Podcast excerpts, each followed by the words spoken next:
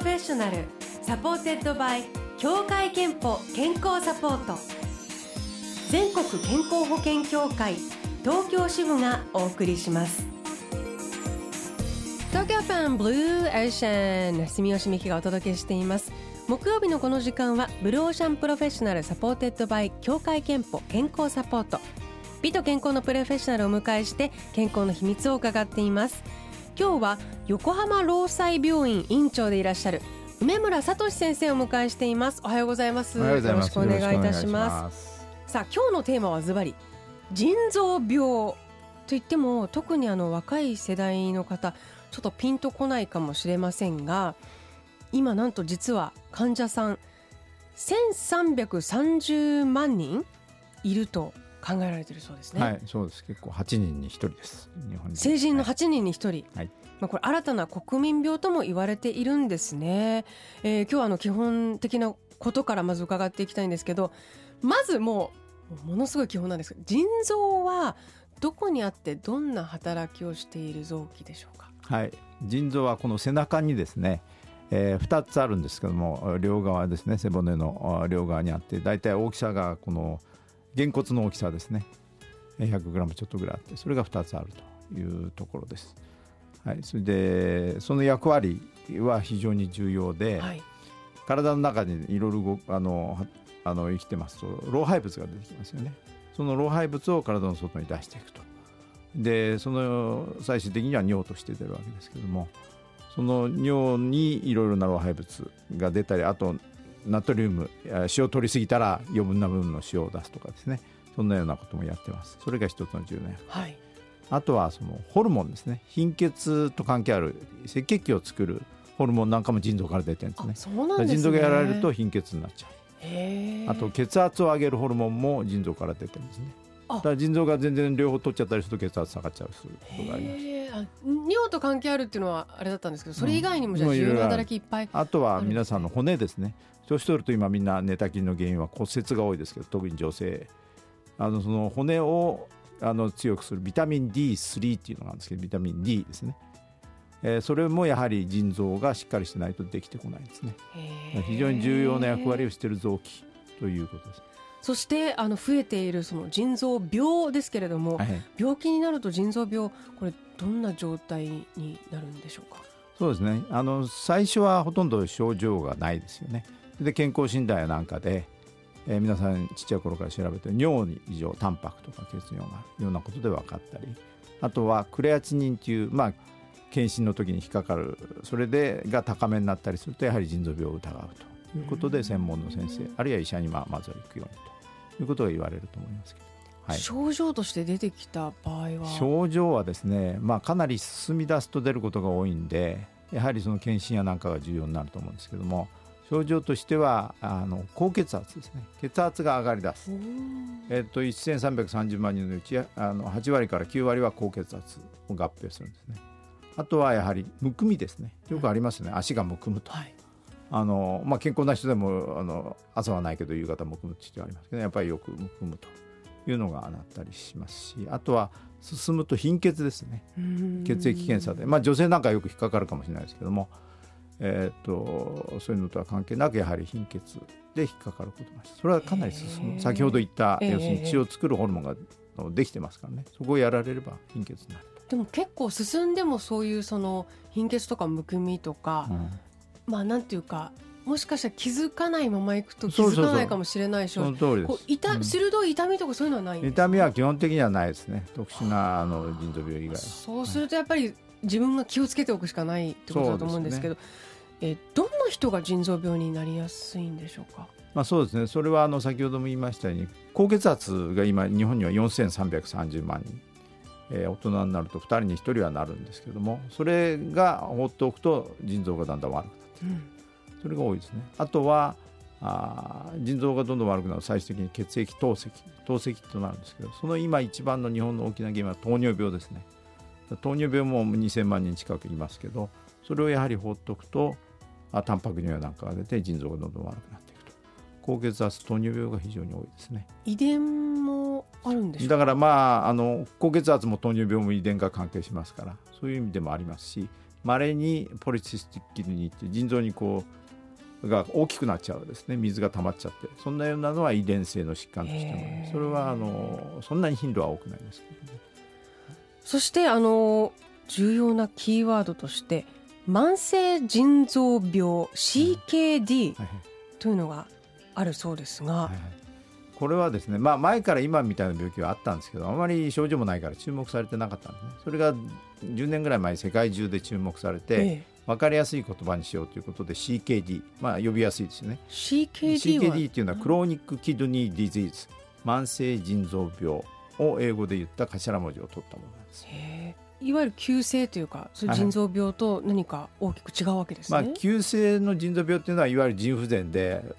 熱中症やなんかで脱水になったりすると、あれはどーっと腎臓が悪くなっちゃうんです。ああいうやつとか、あるいは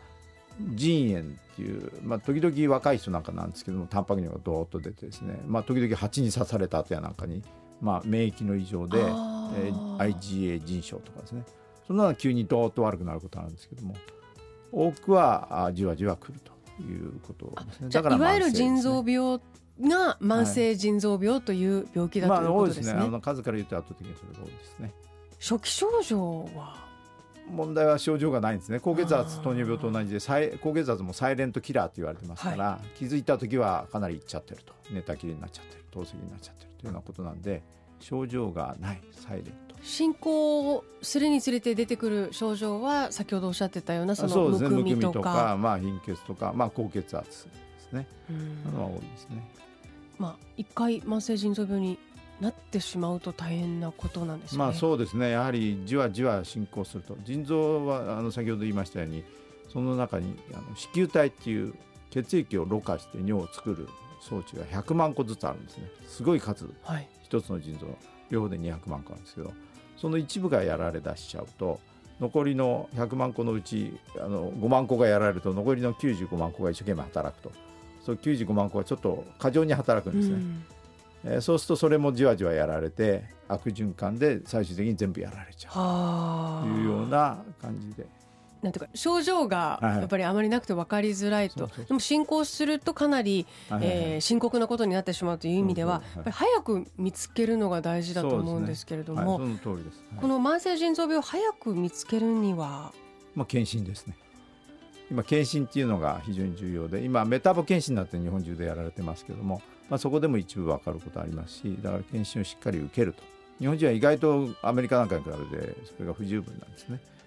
あのだからしっかりそれを受けて異常値が出たら医者で相談するというのが最初の一歩で重要だと思いますね。検診でどういう値を見るんですか、はい。はい、まあ、あの尿を取りますよね検診。そうするとタンパク尿、テープでやっても1プラス2プラスとか出てきますね、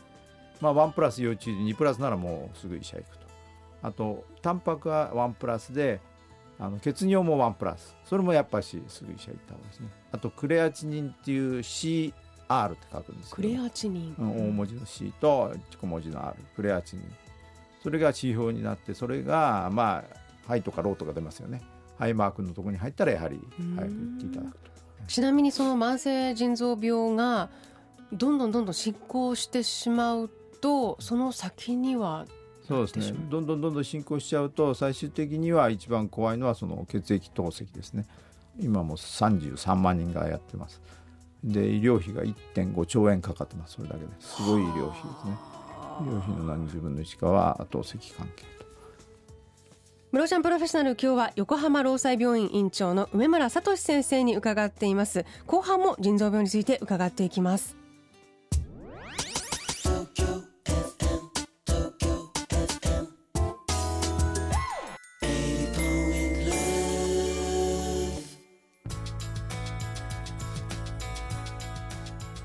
東京ファンブルーエーシャン住吉美希がお送りしています。今日は横浜労災病院院長梅村聡先生をお迎えして腎臓病について伺っています。えーと、腎臓病あの先ほども、ね、申し上げたように実はあ成人の8人に1人いると考えられているということなので、まあ、あの若い世代例えば20代30代の、ね、方今聞いてて関係ないかなと思っているかもしれませんが、うん、関係ないとやっぱり言い切れないんですね。すね。だから先ほど言いました高血圧糖尿病ある人ももちろんですあとメタボとかですね肥満の人若くてもいっぱいいるんですけど、それも非常にリスクになります。しあとは若い人の場合はさっき言った腎炎っていうのが結構起きるんですね。時々突然むくんだりですね、えーそういうような場合は腎臓病等と腎臓悪くなりますからそれも腎臓病ですからね、あと、えー梅村先生のご専門は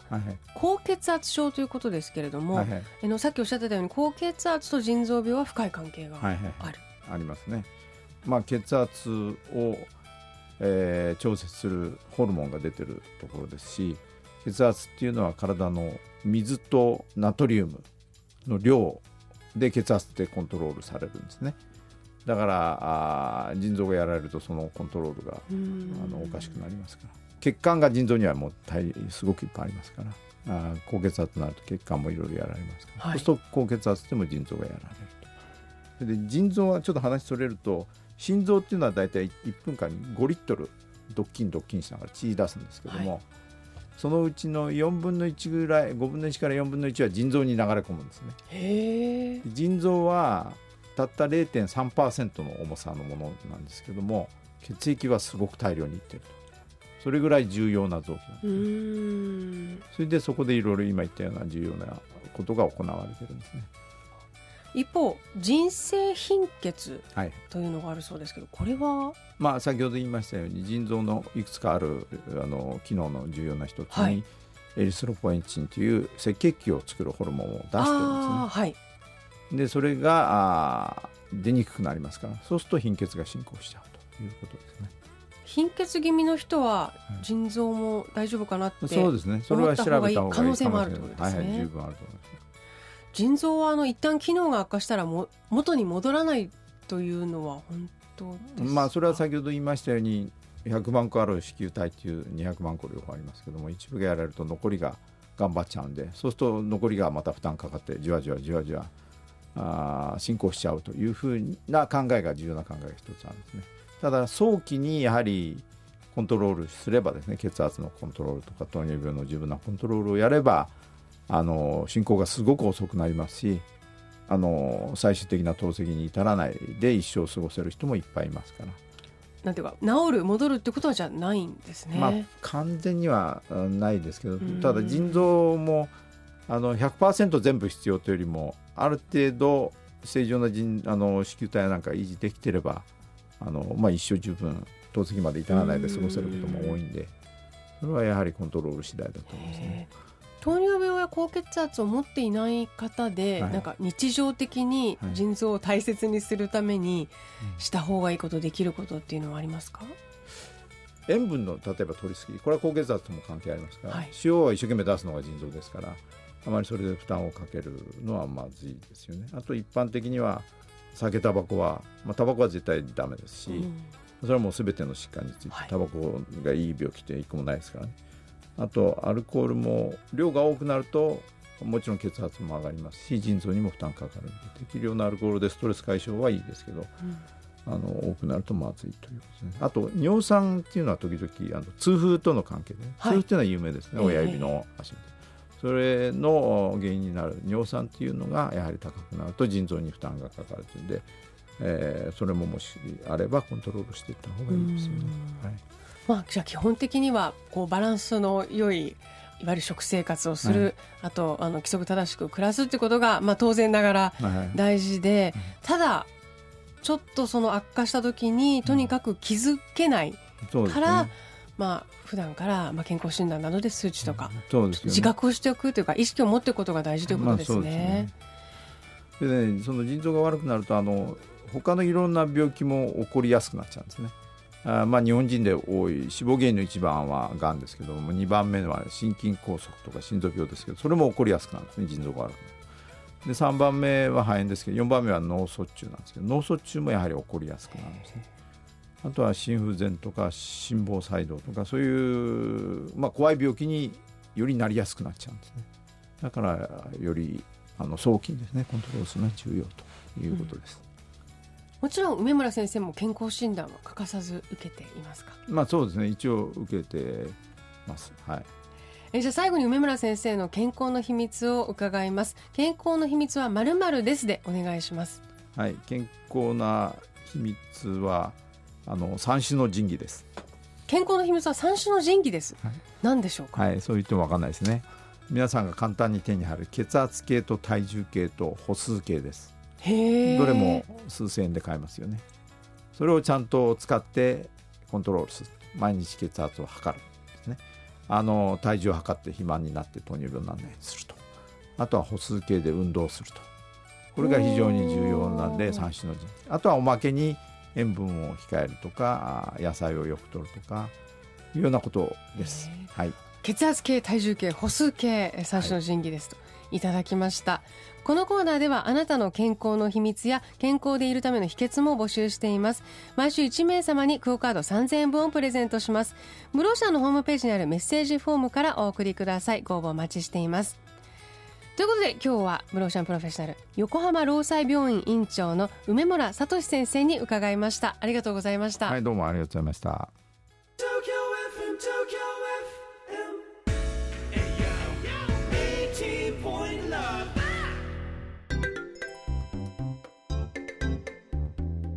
あなたの健康をサポートする協会憲法東京支部からのお知らせです成人の8人に1人がかかっていると言われる慢性腎臓病 CKD 初期には自覚症状がありませんが放っておくと人工透析が必要になる怖い病気です。協会憲法東京支部では検診の結果から CKD の可能性がある方に早めの治療をお勧めする文書をご自宅宛にお送りしています。届いた方は早めに専門医にご相談を。協会けんぽ東京支部のホームページでも詳しくお知らせしていますので合わせてチェックしてください。ブルーオーシャン professional supported by 協会けんぽ健康サポート。全国健康保険協会東京支部がお送りしました。